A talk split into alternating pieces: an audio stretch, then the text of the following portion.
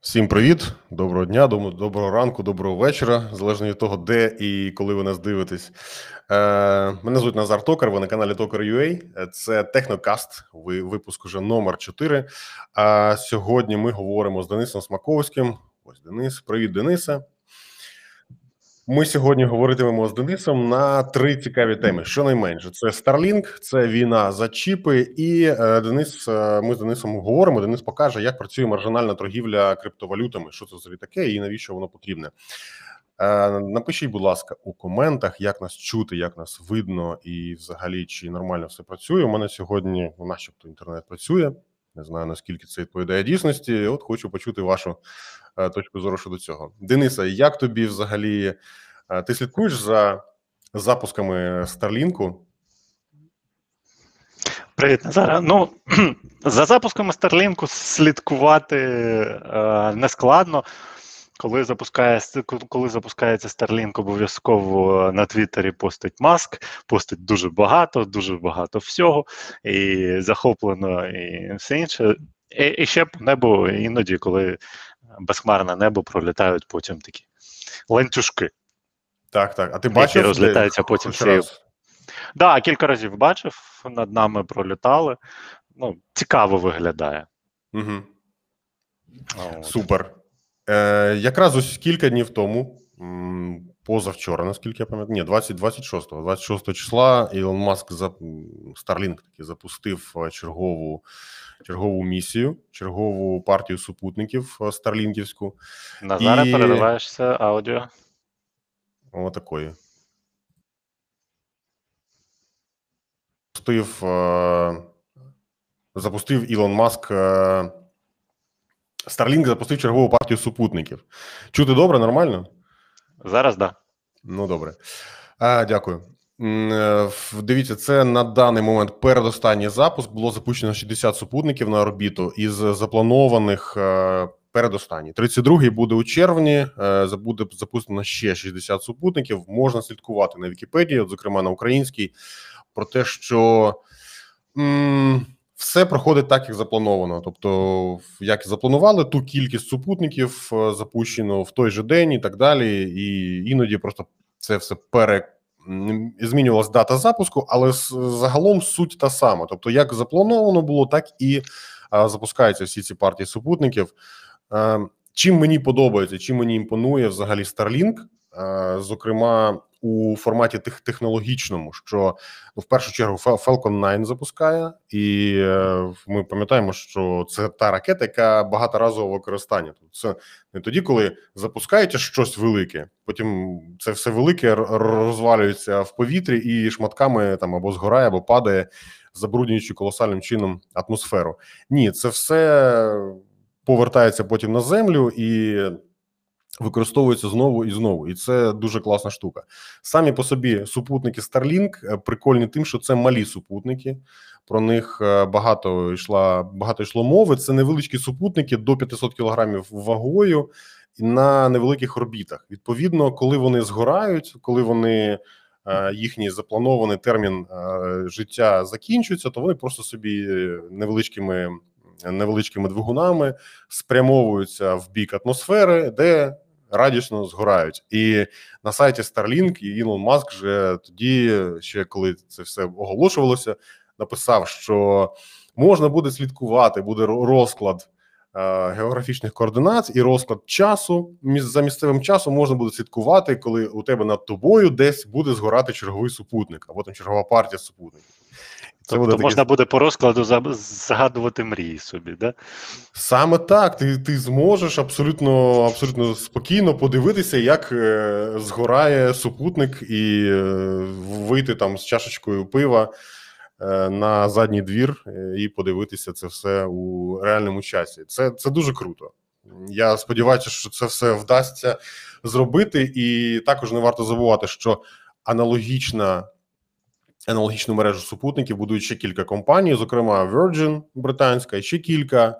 Е, Джеф Безос, здається, також цим займається. Наскільки це буде все вдало, наскільки це буде працювати, незрозуміло, але ми маємо, що маємо на даний момент. Вже є деяка конкуренція. То вже люди зацікавлені в тому, щоб не просто зробити щось таке, з чого можна буде пиляти гроші, і без конкурентів. Ні, вже треба буде думати про те, що ти зробиш е, одну якусь фішку, інші люди так само її зроблять, і треба буде думати чимось е, вирізнятися, тому що там Starlink або Virgin, або іншим.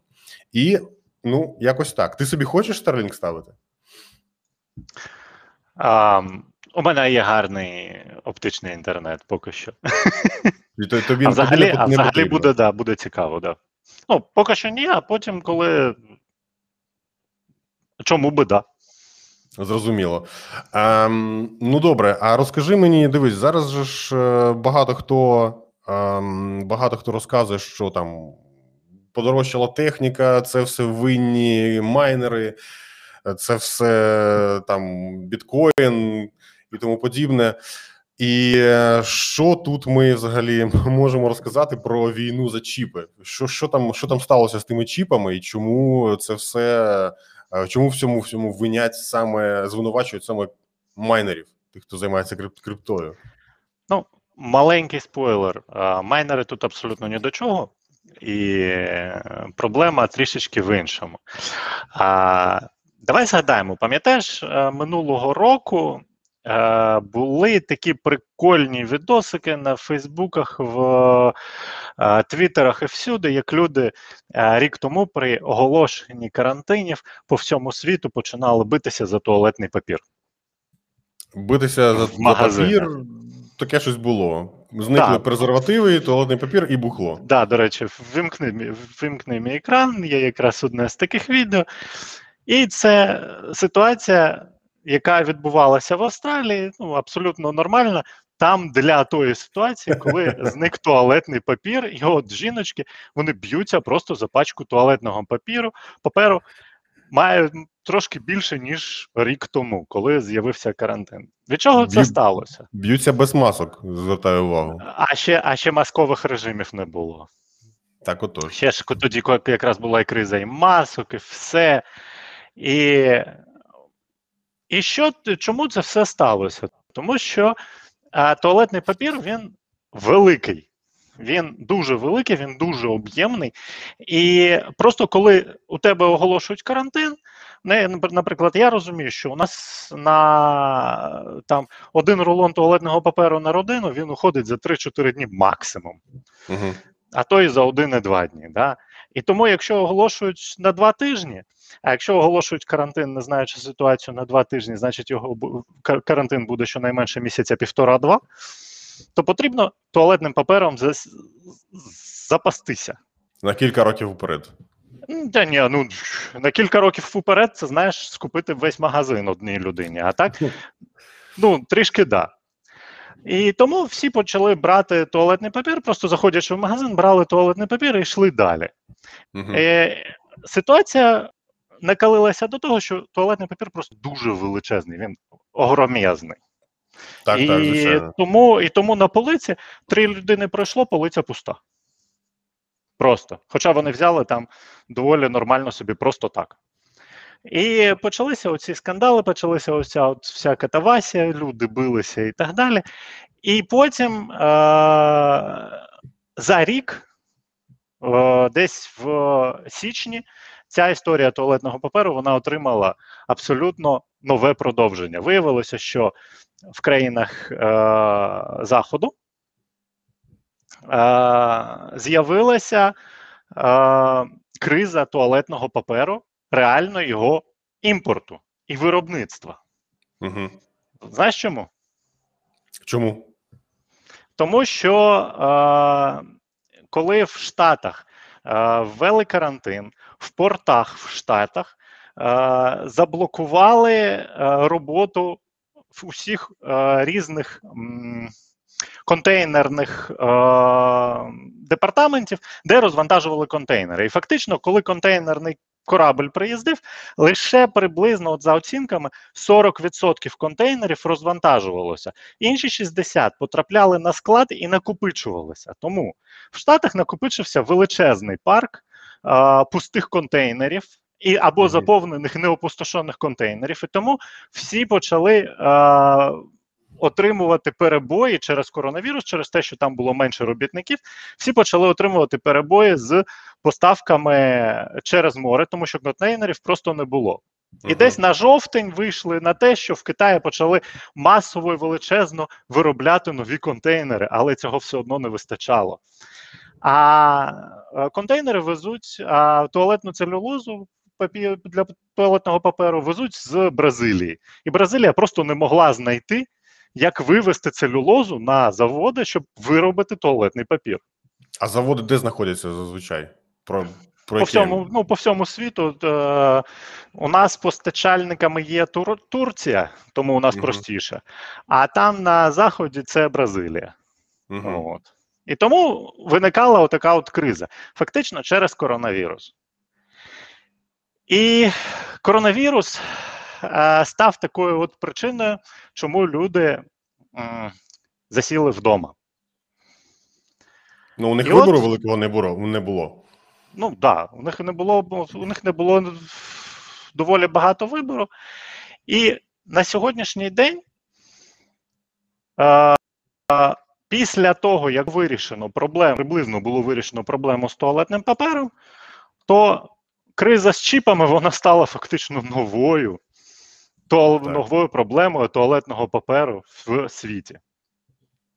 І е, криза з чіпами сталася е, по всьому світу. Вона впливає на весь світ, вона впливає на ціни. І от е, про це пишуть всі, що є ця криза. А, коли ми кажемо там про якісь нові е, відеокарти, які ти хочеш там піти придбати в магазин, Ліза Су, CEO AMD, вона каже, що ну, на жаль, ми скоріше за все, десь приблизно до а, кінця 2021 року зможемо хоч якось подолати кризу з а, відсутністю графічних карт. Вона каже: давайте після свят уже пограєте. Да, давайте, давайте після свят. Причому Ліза Суща каже, давайте після свят. Nvidia взагалі нічого не каже. Да? Якщо AMD, AMD каже, що ми, ну, як тільки зможемо, ми хоч щось виробимо, то Мгм. Nvidia каже, що ми просто все, вже, все, що у нас було на складах, ми вже все продали. Угу. Ну добре, так в даному випадку зв'язок між е, туалетним папером і, е, і чіпами. Це просто те, що люди засіли вдома і почали використовувати масово Так. і те, і те. Да, по суті, по суті, основу зв'язку між е, цим всім зробили, зробили ми всі разом. Є така статистика, що е, за 2020 рік, наприклад, по е, VoIP і відеоконференціям виросло дуже сильно, дуже сильно зросло навантаження на той же самий Teams, на той же самий Zoom. Ти бачиш, Мгм. що вони просто в десятки разів наростили свою базу користувачів. А якщо вони наростили в десятки, Виріс, так. та і Zoom, і і Teams, вони всі колосально наростили. Оце, а, якщо вони наростили колосально, всі ці дзвінки вони мають через якісь сервери проходити. І проблема полягає в тому, що чіпи, чи це AMD Epic, чи це AMD Ryzen, вони все одно чіпи, вони все одно побудовані е, на одному і тому ж самому напівпровіднику. І тут виникає подальша ситуація, що не тільки, не тільки і геймери постраждали, не тільки е, власники комп'ютерів постраждали з тим, що ціни виросли. Форд був, виношен, був вимушений призупинити роботу одного зі своїх підприємств просто тому, що вони не змогли поставити достатньо чіпів. А з автомобілістами взагалі трапилася дуже цікава історія протягом е, коронавірусу з автомобілевиробниками. Е, коли почався коронакриза, коли почалася коронакриза, всі автовиробники вони подумали: ну окей, люди засядуть вдома і не будуть купувати автомобілі. І вони були праві. Люди засяли, засіли вдома, продажі нових автомобілів просіли, все, всі всі вирішили, що окей, ми будемо вдома, ми будемо сидіти нікуди не, не рухатись. Угу. Але прийшов е, жовтень, листопад, грудень, і люди, людям вдома набридло. Плюс послабило трішечки різноманітні карантини з настанням січня. І люди вирішили, що окей, нам вже вдома сидіти не хочеться, ми підемо погуляємо далі. Угу. Але громадським транспортом їхати якось стрьомно. Тому люди вирішили: а давайте ми всі разом будемо купувати нові автомобілі. І реально продажі з нового року нових автомобілів у всіх виробників підскочили просто капітально. А вони були всі до цього не готові. Вони всі просто зменшили замовлення чіпів, замовлення всього, що тільки можливо. Угу. А, і якщо там будь-яку механіку, механічну компоненту можна виробити тут і зараз, умовно кажучи, то чіпи ти так не виробиш. Для чіпів потрібна база. Це потрібен е, оцей от напівпровідник, яких виробляють. Трошки розкажу трошки згодом. Але і це не одна, не єдина проблема. То, що, наприклад, тут всі автомобільні заводи почали більше закупати чіпів. Давай подивимося, що Nvidia взагалі каже, що ми не вважаємо, що а, ми поставляємо дуже багато обладнання для криптомайнерів. Вони, звісно, не можуть порахувати, скільки конкретно вони можуть а, поставляти обладнання для криптомайнерів, але угу. по характеристикам заказів, там од, одиночні закази, е, якісь ще там е, розпродаж старих карток і так далі. Вони кажуть, що ні, це не йде так масово на криптомайнінг. Вони кажуть, що дійсно це йде або людям, або там на сервери, або що ще, просто підсилення, підсилення, підсилення обладнання. Чому так трапилося? Тому що ось давай подивимося: ось це от concurrent, тобто паралельні гравці на стімі. Це Люди пішли гратися. чарт. Люди пішли Люди гратися пішли гратися. Якщо от в середньому ми мали 15 мільйонів гравців у 2019 році на день паралельно до 15, то ось вона коронакриза. Ось він, 25. Потім ми Мгм. просіли влітку до 20, і потім знову 25. Тобто база гравців, які паралельно сиділи в іграх, зросла щонайменше на 20-25%. А української мови вони так і не зробили. Чи вже зробили? А, Їм ні- нема коли. Ну от. От. І тому тут от вся ситуація вона складається до того, що просто шаленим чином підвищився попит на будь-яку на будь-які чіпи. Ну, Тому що тобто люди, які майнери як такі залишилися не є основною, не є основною причиною. Це просто одна з причин, через що Так. Але дуже Дефіцит. мала. Але Мгм. дуже мала. І от е, сталося, сталося таке зростання. А це зростання, воно значить, що просто всі вперлися в свій потолок. Та же Nvidia, та же той, той же AMD, вони кажуть, ми збираємо зараз просто колосальні прибутки на продажах, ми розпродаємо все, але ми не можемо продати більше, ніж ми виробимо. Їхній цикл виробництва він щонайменше розплан... е, займає десь півроку. Тобто, якщо навіть вони сьогодні отримають напівкондуктор і поставлять його в е, виробничу лінію, чіп з нього прийде за півроку. Карта. Відеокарта Мгм. з ним вийде за півроку. Ну, зрозуміло. Тобто, дивись, е, підсумовуючи це питання, люди люди масово перейшли на роботу вдома. Так, карантин, Да. всіх, всіх переводять додому. Людям це подобається. Більше часу з сім'єю, менше часу в транспорті, більш здорове харчування, дешевше.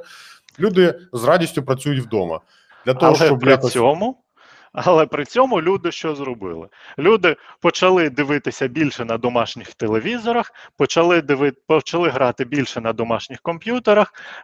Діти почали вчитися з дома, їм теж треба свої комп'ютери, і так далі, і так далі, і так далі. Люди почали гратися в масово в інтернетиках, е, зумити е, дзвінки і тому подібне. Skype, Teams, звичайно, всі. Ну я І пам'ятаю, попит що на всі чіпи зріс катастрофічно. я пам'ятаю, що рік тому, якраз у березні, я робив про це невеличке відео, коли е, дуже сильно підвищився підвищився рівень використання інтернету, е, зокрема в Європі, і е, YouTube е, і Netflix на, на той момент вони е, вручну зменшували кількість е, кількість трафіку, яку ну Так, так, бітрейт, просто я- якість бітрейти. відео для того, щоб зменшити навантаження. А Франція взагалі планувала на той момент. Ну це не, не дійшло до фіналу, але планували якийсь момент взагалі заборонити стрімінгові сервіси.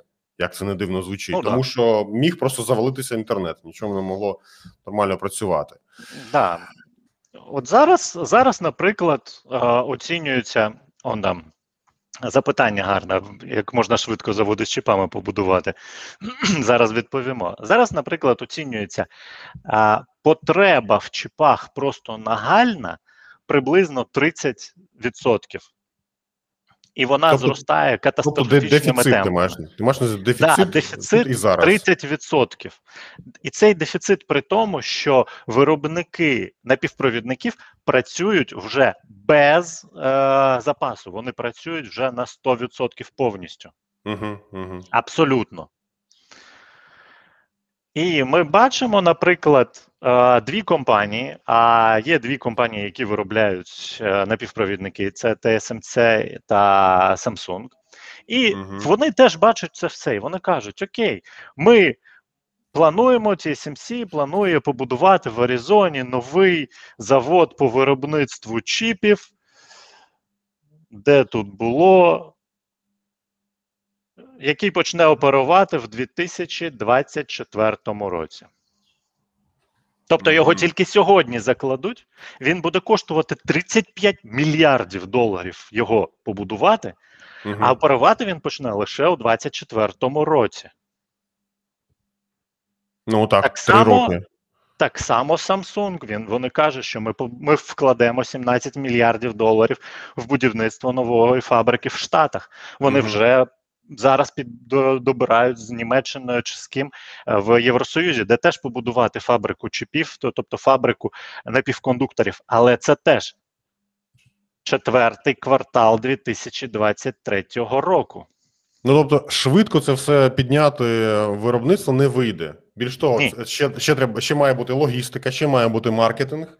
Тобто, це також Ну, маркетинг, маркетинг, логістика, маркетинг, логістика, вони існують. Їх е, логістику трошки додати. Там чіпи, вони не туалетний папір і не целюлоза. Е, В один контейнер чіпів влізе дуже дофіга, тому Мгм. їх можна перевозити.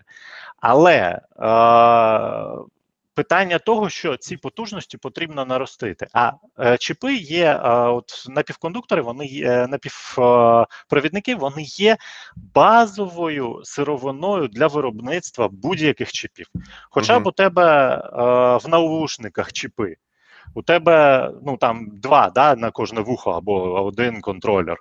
А у тебе в телефоні купа чіпів, у тебе в моніторі чіпи, у тебе в годиннику чіпи, у тебе в мікрохвильовці чіпи, у тебе всюди чіпи, Ось і от всі ці чіпи, да, і в мікрофоні чіп.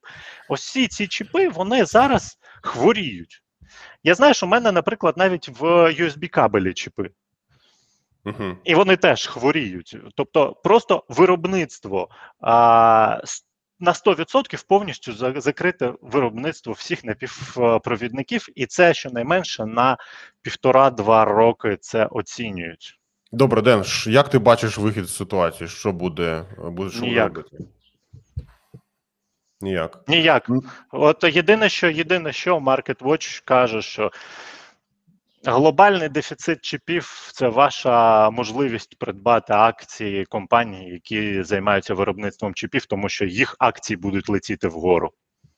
Угу. Так, окей.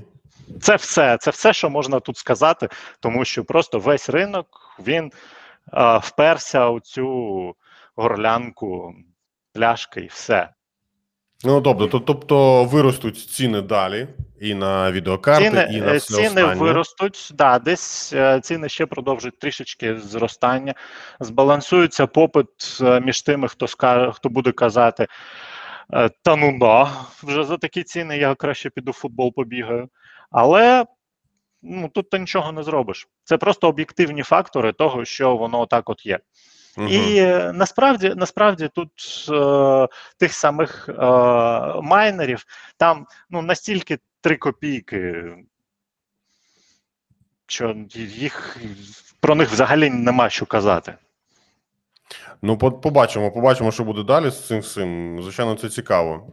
До речі, не забувай ще про hard drive и, які також подорожчали, і в тому числі і за чіп через чіпи, і Е, в через hard drive ах е, теж чіпи, да, в харддрайвах теж чіпи. Е, Через Chia ще не подорожчали, Chia ще тільки прийшла. ну уже в Україні в Україні вже підняли ціни дуже дуже суттєво на, на hard и, і Ну, зараз при тому, просто, при тому, що зараз просто всі харди, да. Всі харди. А, технологічна карта виготовлення чіпів потрібно виростити спеціальні кремнієві кристали. Ну там питання. Це питання. Потрібно виростити, да, потрібно виростити спеціальні кремнієві кристали, і їх потім а, спеціальним чином обробити і так далі. Там, якщо один завод коштує від 17 до 35 мільярдів доларів, там технологічна карта надскладна. З одного заводу е, гроші витікають по одній трубі зі швидкістю стільки-то доларів на секунду, з іншого заводу з такою-то швидкістю. Треба порахувати, в якому році це все прийде до тями. Дивіться, Да. я нагадую, що ось тут з'являється, ось тут з'являється питаннячка. Ось тут. Ось тут з'являється питання, боже ж мій, отут з'являється питання. Можна ставити їх в чатах. е, Ми на них намагаємося час від часу відповідати. Дене, ти чув про цікавенну історію з Glovo, коли знайшли в Даркнеті, якраз питали про це раніше. Знайшли в Даркнеті архів на 160 гігабайт е, з приватними даними людей, користувачів Glovo. І що? Ну, в принципі, і все. Значить, дивись, е, повідомляє Bloomberg, е, що архів з іменами, телефонними номерами, паролями та даними платіжних систем клієнтів е, намагалися продати в Даркнеті за десь 85 тисяч доларів. Умовно кажучи, це ем, база робочих карток для оплати, для, для дампів, для створення дампів і для, ну, для кардингу абсолютно, абсолютно легальна, ну як легальна, абсолютно робоча база даних. Ну, якщо там збережені цв коди, то чом би да. Е, я не знаю, чи вони їх зберігають, допускаю, що так. Якщо хтось є. Я просто не користувався Glovo, тому не знаю. Якщо хтось користується, скажіть, чи вони зберігають в себе CVV, чи треба його щоразу вводити окремо? Бо я не Там, курсі. там скоріше, там скоріше е, авторизація на платіжних системах. У них е, скоріше за все рейтинг є на платіжних системах, і як, наприклад, Booking, вони не, не вимагають при введенні номеру карти е, підтвердження цвв 2 кодом. Ну там чи, чи базова авторизація карти відбувається в перший раз, а потім карта вже е, типу затверджена.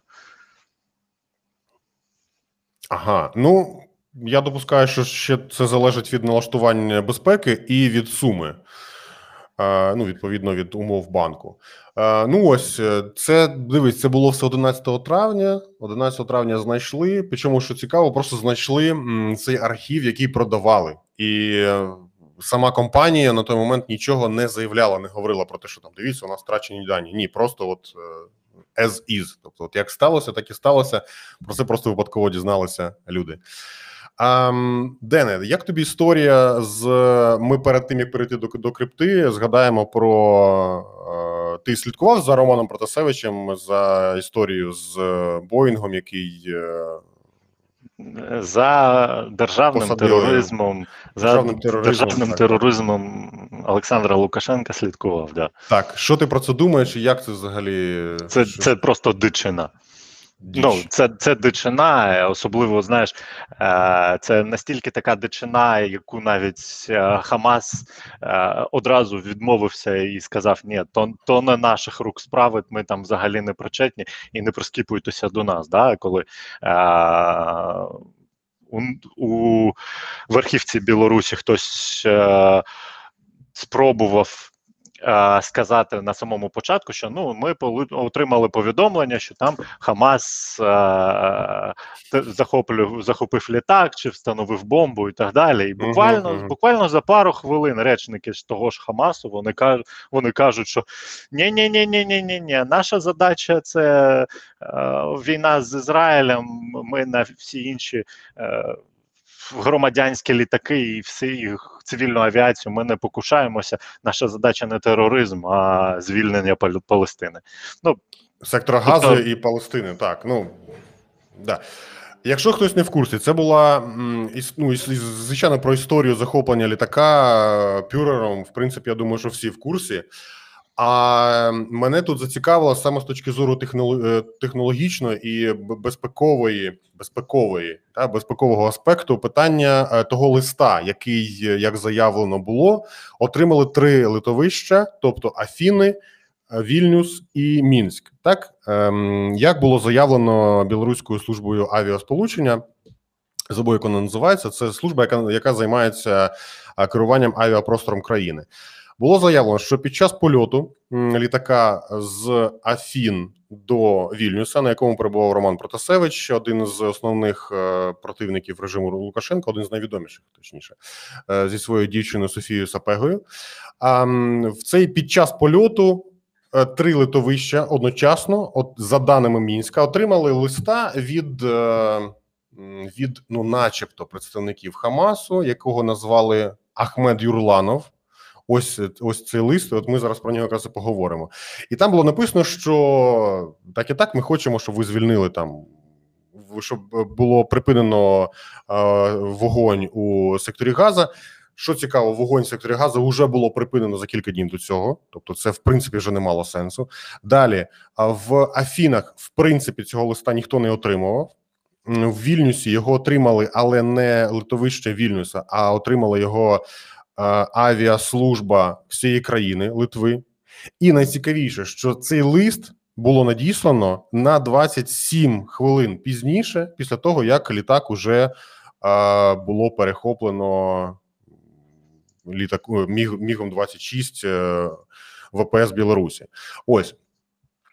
Після цього почали почалося розслідування. Рейтерс опублікувало позавчора, мені здається, так коли це було 27-го. Тобто так, позавчора, позавчора пізно вже увечері опублікували інформацію про те, що лист було надіслано пізніше, е, тобто, це в принципі вже не має сенсу. Ні, що там було написано, ні від кого і тому подібно. Найцікавіше цій історії це сам лист. Давайте подивимося на цей лист. Лист було надіслано із ProtonMail. ProtonMail – це швейцарська система, яка яка має VPN і е, поштову службу, яка є, ну яка називається принаймні найбільш е, безпечною на планеті, і потім вже в коментарі для е, в коментарі для Reuters Представники ProtonMail заявили, що дійсно так цей лист було надіслано. Цей лист, наскільки я бачу, цей скріншот. Скріншот не підтверджено, але скоріше все про нього йде мова що дійсно цей лист було надіслано пізніше, після того, вже як ну літак уже підлітав е, в цей момент е, у супроводі Міг 29 чи 26 до а, летовища Мінська. Що цікаво, мене тут зацікавило те, що ну, по-перше, цей лист було опубліковано на сайті Досьє. Е, сайт Досьє належить належить, мені здається, Ходорковському, так? І це доволі дивно. Як вони його отримали, не вони не пояснювали. Тобто просто вони кажуть: дивіться, у нас є дивіться, у нас є лист. Потім таки підтвердили вже про те, що що це що це вони. І а, цікаво тут те, що Proton Mail заявляє у себе у своїй політиці безпеки, що вони не мають доступу до листування користувачів. Тобто вони ось цим самим своїм підтвердженням просто зламали всю свою систему, яку будували ну вже там принаймні 4 чи 5 років. Вони заявляють скрізь пишуть: ми не можемо читати листування користувачів, воно повністю зашифроване. Наші адміни не можуть цього всього робити. А вони кажуть: а, да, ну цей лист все нормально, його відправили от цей час. А от всі останні ми не можемо читати. Інфа 100%. Це до того, як можна зламати всю свою е, репутацію просто буквально за е, ну, типу, гарною справою. Пів, півгодини. Справа непогана, так, але ну, якщо вже брати, якщо вмикати логіку, то дивіться, Ахмед Юрланов 1988 е, користується анонімною поштою. Ну навіщо? Та якщо ти Ахмед Юрланов, якщо ти народився 88-го року, навіщо тобі анонімна пошта? Це як е, е, ім'я і прізвище не скажу, а пошта там Антон Іванов 86, там gmail.com тому подібне. Е, цікава історія. Не знаю, що буде далі. Цікаво, як це як це все буде розвиватися. Ми взагалі, ну ми всі з там знайомими слідкуємо за, за цією історією. Невідомо, що що буде далі з цим. Е, з точки зору взагалі логіки і здорового глузду, е, тримати великий ем, опозиційний канал новинний Некста, саме Некста. Так хтось говорить Нехта, хтось Нехта. говорить Нек. Ну хто як, так невідомо як правильно. Разом з тим пишеться Некста, так. А тримати великий опозиційний канал і за нього мати стільки проблем у телеграмі у російській системі, яка абсолютно спокійно собі співпрацює із із російською владою, з білоруською владою. Ну це принаймні дещо недалекоглядно. Ну а Побачимо. де у Вайбері Абсолютно не у Viber. Viber це те саме, тільки з поганим дизайном.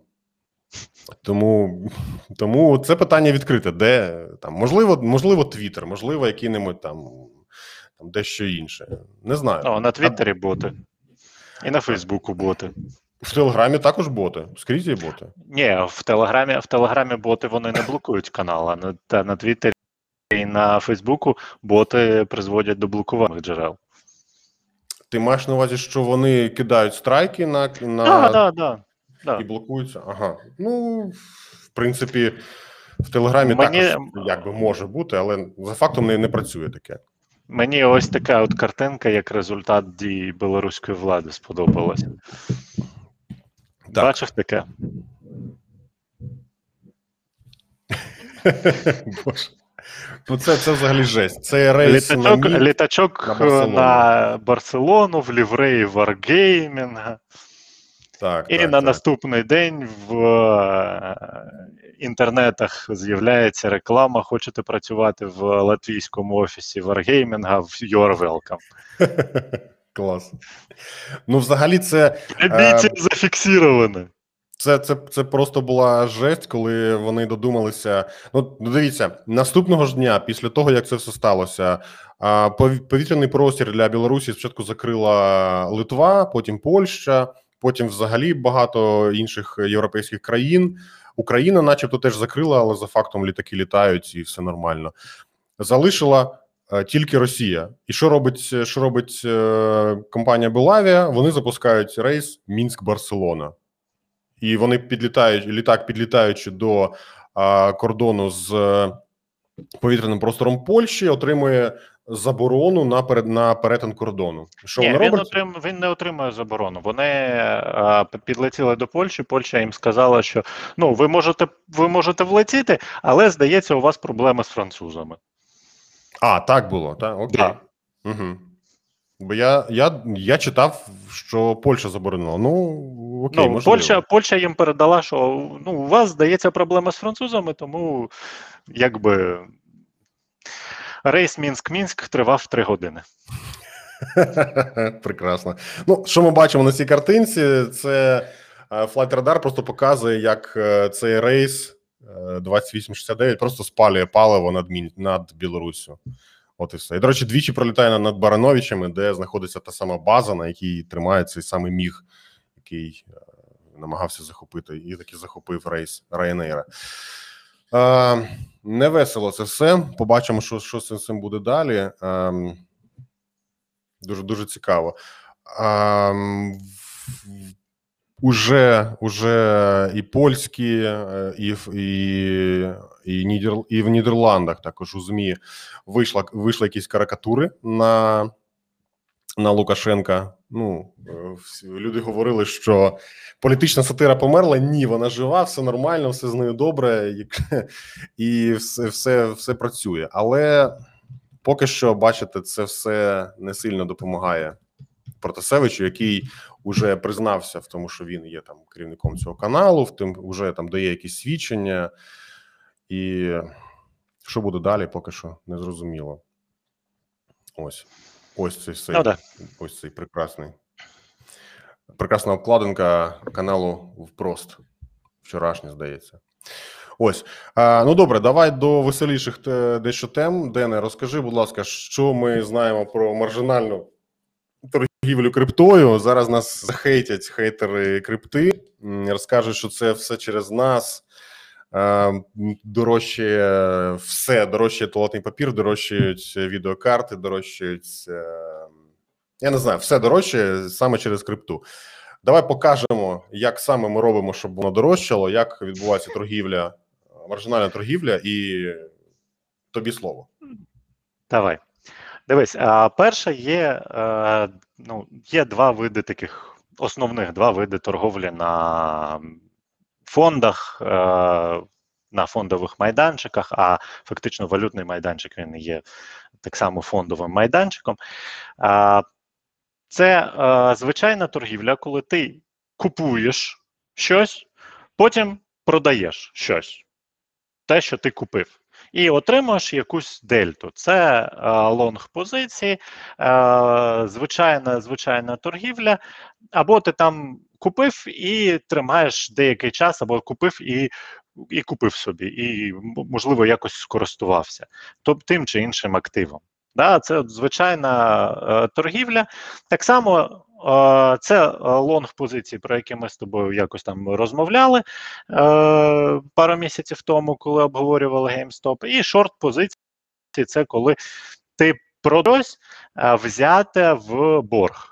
Тобто, ти, наприклад, той самий взяв у когось в борг один біткоін, ти його сьогодні продав по 35 тисяч, точніше, вчора по е, майже 40 тисяч продав. Сьогодні ти купив по 35, один біткоін, який ти в борг брав, ти його віддав, 5 тисяч собі дельти поклав. Умовно кажучи. А, маржинальна торгівля це е, трошечки приблизно такий самий підхід, але ти не отримуєш актив. Тобто ти відкриваєш ордер на утримання, на утримання конкретного активу якийсь там час. Тобто, ти, наприклад, відкриваєш ордер на один біткоін, і ти його маєш закрити. Цей біткоін ніколи не буде належати тобі. Ти, ти маєш цей біткоін, цей ордер закрити, будь то на продаж там відкриваєш, що ти в мінус пішов, чи на чи на long позицію ти в плюс пішов, але ти е, ніколи цього біткоїна не матимеш. Він суто паперовий. Ну, суто в, тран, в транзакції у тебе записаний. Коли транзакція закрилася, ти Мгм. отримав лише маржу з цього ордера. Це і зветься а, маржинальний е, трейдинг. Тобто, тому і зветься маржинальний, що ти отримаєш маржу з ордера від того часу, як ти його відкрив, до того часу, як ти його закрив. В маржинальному трейдингу є одна цікава концепція це а, концепція а, кредитних плечей.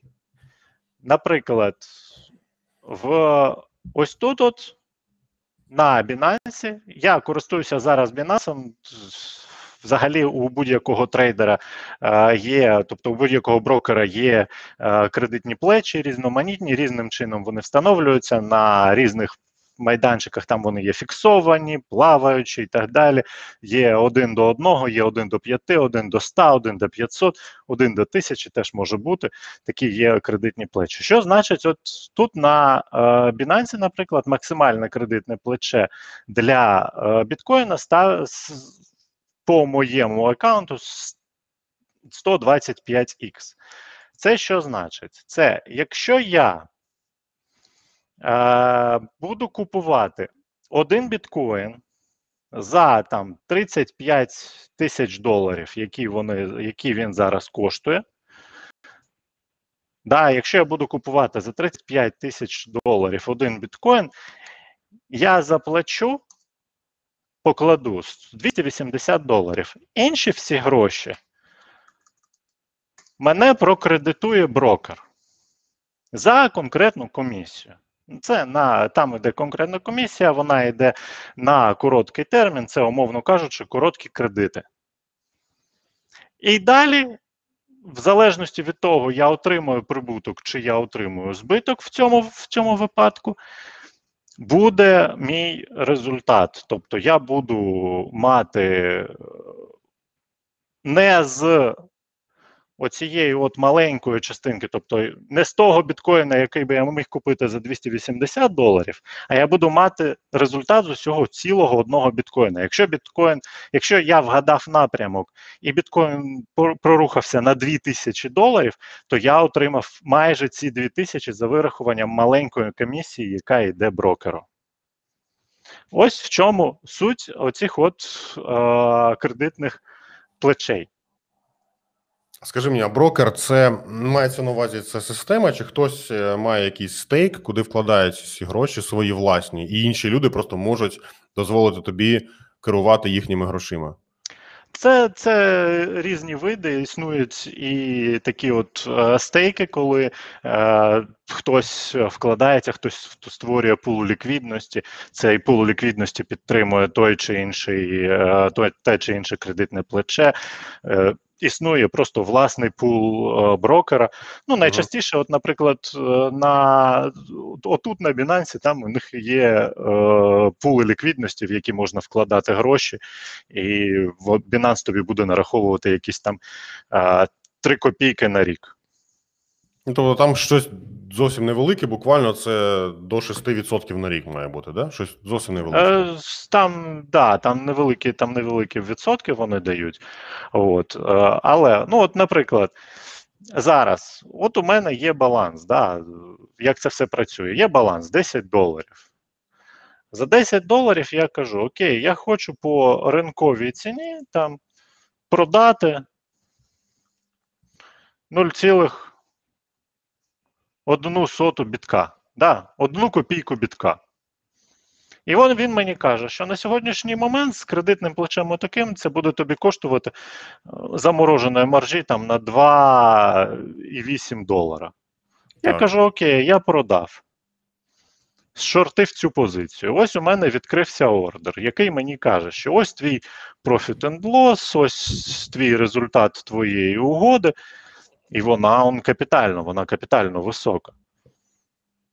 Да, там давай зараз просто подивлюся, щоб ця позиція закрилася швиденько, можливо, якось. Там ціна входу 34,5, ну, 34.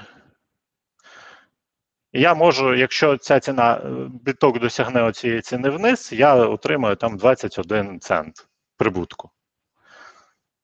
Тобто є такі поняття, як е, стоп-лоси, є такі поняття, як take-profit, тобто це автоматичні тригери, при досягненні яких е, мій ордер закриється і принесе мені прибуток або збиток. Їх при маржинальній торгівлі обов'язково потрібно ставити. Е, це дуже ризикована торгівля, тому що будь-який збиток, який ти ось тут, от на ціні, будь-який рух, який е, відіб'ється на бітку, наприклад, е, він відіб'ється от по моєму от такому от кредитному плечу у 125 разів на мені. Тобто ти можеш як отримати там 250-300 доларів, так і втратити їх Да. за кілька секунд. Да, да, да. Тобто, ось, наприклад, да, тут зміна ціни мінімальна, а я вже отримую прибутки, вже отримую, от у мене якийсь профіт е, P&L є. Ось, ну, ти бачиш, воно стрибає просто шалено. Там, вчора, коли е, тестив все це, я досягав там 200, плюс 253%. Да, звісно, це плюс 253% це було всього лише там плюс 2 долари, але. Тобто ти ризикуєш на даний момент ось цими. ск- с- я- я- чим- 2,63. Тобто ти ризикуєш трьома баксами на даний момент. Так, е, да, тут є така позиція, як е, така штука, як е, ціна ліквідації. Е, Зараз ми її тут не бачимо взагалі для позиції. Вона є. Тобто, ціна ліквідації це в як при якій ціні позицію буде ліквідовано, і фактично всю забрано в рахунок е, отого збитку, який тут понесено. Тобто, моя позиція вона не може понести збитку більше. Ну це ізольована позиція. Вона не може понести збитку більше, ніж складає її власна маржа. Так. Окей. І е, ти можеш цю позицію закрити, коли ти захочеш, чи вона закривається тільки при настанні якогось плюса чи мінуса? Ні, я її можу закрити, я її можу закрити ось зараз по ринку, я її можу закрити, виставити їй якийсь ліміт, в який закритися. Наразі я поставив їй там автоматичний, автоматичне закриття при прибутку 35 500, е, 34 550. Якщо ціна впаде до 34 550, то і одразу ж е, це закриється. Он закрила, закрилася позиція, вона мені а, принесла якийсь там прибуток за мінусом комісії, я отримав у підсумку мінус. Ну, Угу. але ну, то просто вона була на дуже мале, дуже мале зернятко. Там 20, е, на 20 доларів на оцій, оці, оці ціні. Тобто потрібно ставити трішечки більше тек-профіт, і так, тоді воно буде закриватися зручніше. Тобто користуватися цією системою варто в тому випадку, якщо ти чітко усвідомлюєш, що ти робиш. Варто про це все почитати, варто це все повивчати, варто в це все погратися, тому що ну знову ж таки, як е, казали там на одному з е, перших е, технокастів, порог входу в Binance 15 доларів. 15 доларів ти можеш сюди зайти, ти можеш сюди почати в оце все гратися. Можна собі маржу виставити, якщо ти хочеш абсолютно там а, низьку, не 125, а можеш і один виставити. І так. Просто Мгм. розуміти різницю між маржинальною торгівлею та звичайною торгівлею. В звичайній торгівлі там у тебе просте, да, ти сьогодні трейдер, поки твоя позиція веде себе виграшно, да, а завтра, як тільки позиція пірнула, ти став інвестором. Тобто ти сидиш і чекаєш, коли вона знову випірне нагору. І це вже твоя довгострокова інвестиція. Е, Добре, е, Binance має якісь ліміти для того, щоб почати користуватися, уже маючи аккаунт на Binance, почати користуватися маржинальною торгівлею? Чи ти можеш це просто робити як Ні, ти можеш це ти, ти можеш сюди закинути. Вони тобі прогонять конкретний тест, е, примусять виконати конкретний тест, Мгм. і далі ти цей тест, е, якщо виконаєш успішно, то е, а його не виконати успішно неможливо. Там 10 запитань, е, які. Якщо ти відповів неправильно, тебе попросять відпов... відповіси от сюди, от в зелену. Цят, цят, цятни і запам'ятай.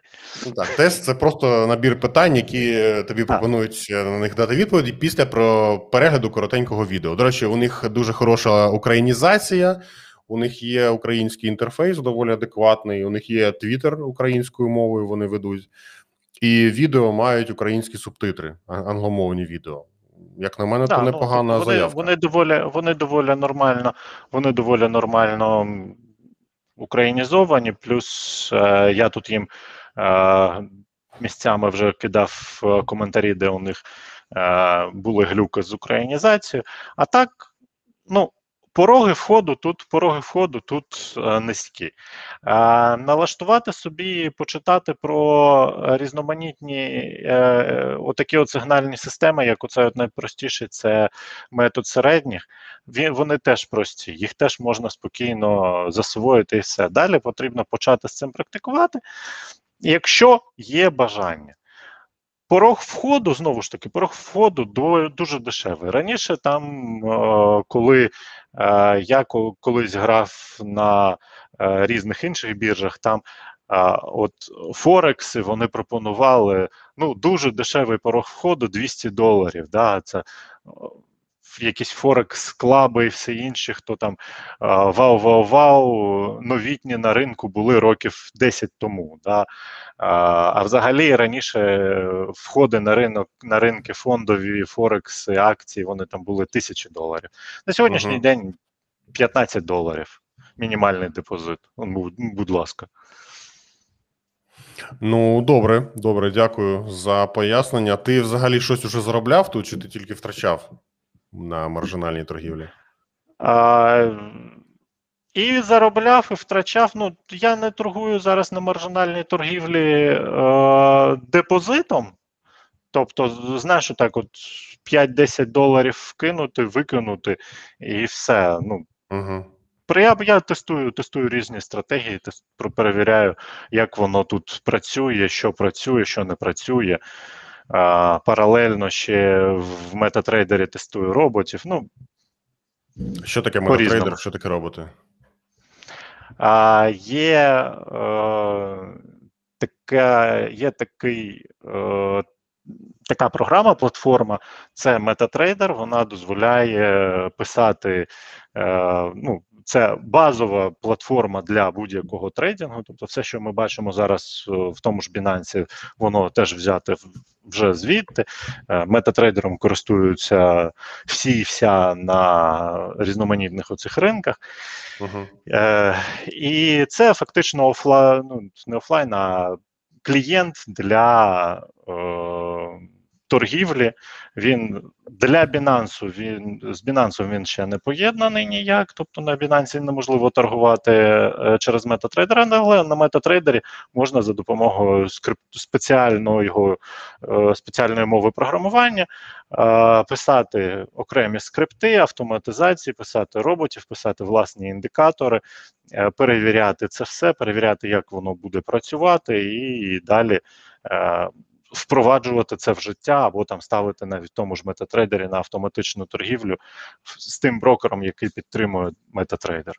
Угу. Ну, тобто, це така повні, повністю автоматизація торгівлі е, через додаток, який може підключатися до. Ну да, там можна і і- вручну, да, там можна і вручну, можна і автоматизувати. Да. Угу. Окей. В яких е, парах е, валют ти пропонував би почати торгувати тим людям, які хотіли би спробувати, але не знають, з чого почати? Ну, найбільш е, фактично зараз найбільш вживана це біток, е, біток долар, біток USDT. Угу. Ну, тетер, якщо бути точнішим, так? Розкажи двома словами, що таке тетер, чому це не долар, не зовсім долар. Ну, е, Tether це, Tether це окрема компанія, яка е, своїм е, статутом гарантує, що е, вони є е, повним стейблкоїном до долару, тобто вони гарантують, що обмін тетера на долар один до одного.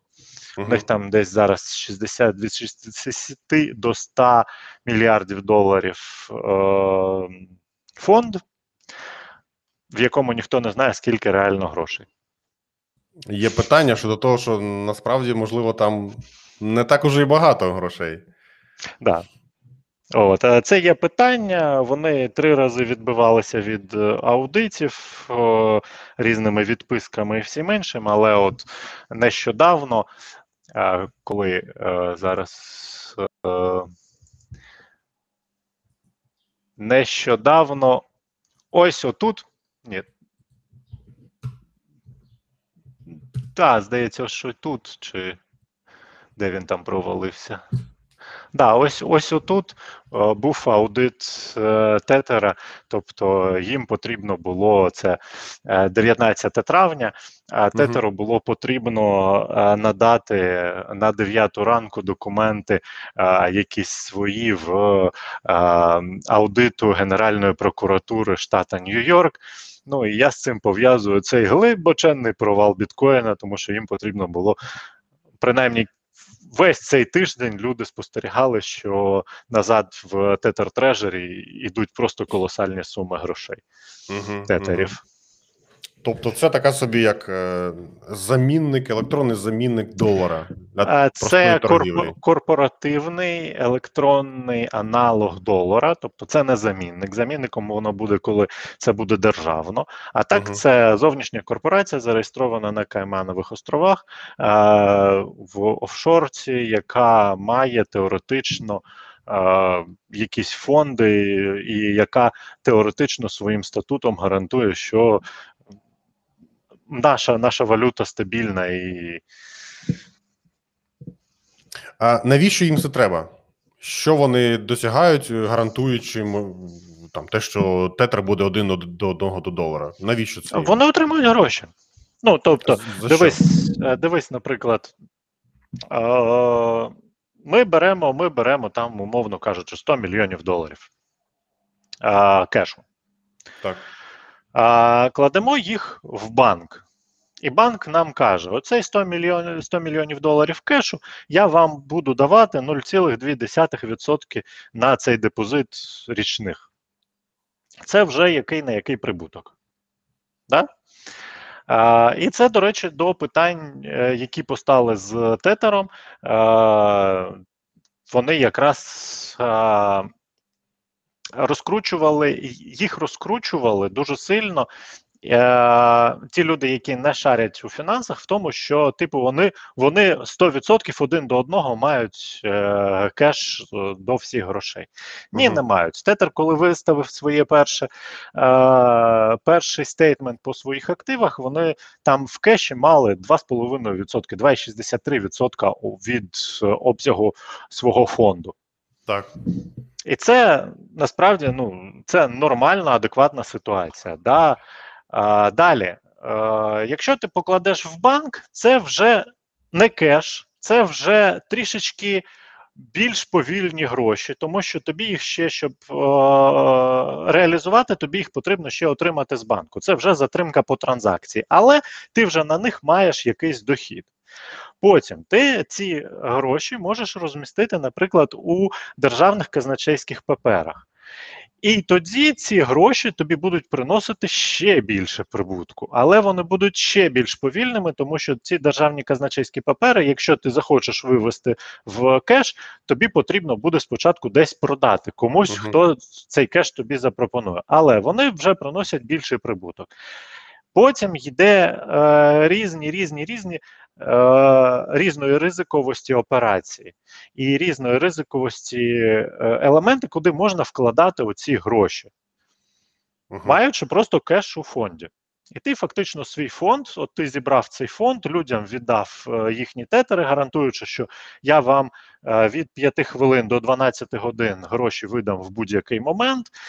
І е, якщо вони працюють чесно, то це значить, що у них е, весь їх фонд е, вкладається в такі папери і в такі операції, які дозволять їм максимум до 12 годин витягнути ці е, з цих паперів гроші в кеш. Угу. Ну, тобто, основна задача на даний момент е, ось цього тетера, щоб він продовжував нормальну, нормальну діяльність, щоб ніхто масово не почав знімати гроші. Бо в такому випадку почнеться дефіцит. Да, ну це ж це ж те ж саме, що почала починалося з різноманітними банками, з усіма там, коли відбувалася е, коли відбувалася криза ліквідності. Е, Криза 2008 року вона ж теж була кризою ліквідності. Е, Тобто, коли в, в окремий момент е, склалися події, що е, там компаніям довелося виплачувати якісь великі депозити, якісь великі гроші, а в цей же момент вони отримали проблемні кредити. Тобто, коли вони ці гроші видали комусь, а люди не поплатили по своїх кредитах. І компанія отримала величезний касовий розрив. Компанія сказала: Ну, у мене в касі ноль, я не можу виплатити свої зобов'язання вчасно. Компанія об'я- оголосила дефолт, що вона не може виплатити свої зобов'язання вчасно. Технічний дефолт, потім банкрутство. Всі попали. Угу. Отже, це дещо схоже на ситуацію з банками звичайними, так, але зі своїми. Е, абсолютно, абсолютно звичайний, абсолютно звичайний банк, Мгм. просто недорегульований. Угу. Окей, окей, дякую за пояснення. А, ну що, тоді е, будемо на цьому закруглятися. Це цікава була цікава історія. Дякую, що показав, розказав. Я сподіваюся, що ми також ще захопимо інші теми. е, Там е, е, Take Profit, наприклад.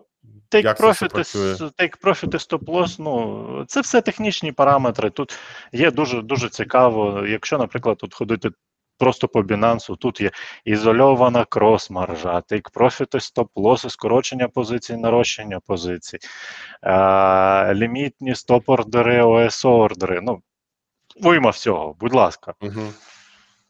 Що хочеш? Що хочеш, тут, тут цього всього дуже багато. Я думаю, Binance треба буде почати платити нам з тобою гроші. Було б непогано, було б непогано. А, ну що, тоді, значить, будемо закруглятися. Я сподіваюся, а до речі, ти бачив е, друзі Reunion нову серію? Ні, я не бачив, я бачив тільки е, цей е, трейлер. Постарішали вони. Ну, це якщо дуже коротко, так. Я зараз Так. знайду. У мене просто я дещо був вражений, тим, що я побачив. Ось. Е, Це Меттю Перрі, якому 51 рік. Якщо що. Ти не шариш. Я не шарю, звичайно. А, вже, я, вже шариш, так. Да. Да. я коли виросту, не хочу бути як він. Ну, якщо коротко. Я розумію, що це звичайно. Ось. Е, ну, таке. Всі там. Да. таке. Стрес і е, все останнє до добра не доводять. Ну, це вже таке. Я просто поділився своєю, своїми спостереженнями. А, добре, ну що, тоді дякую всім за увагу. Дякую за питання. Дене, дякую за чудову, чудову лекцію, історію і про чіпи, і про е, Ілона Маска. Ні, про Ілона Маска це я розказував, і про маржинальну торгівлю. Да, я про туалетний папір і про чіпи, да. Про туалетний папір. Дякую, було було цікаво. Ну що, тоді, значить, е, до нових зустрічей. Всім хороших вихідних. е, Не хворійте, будьте здоровими і до зустрічі. Чао.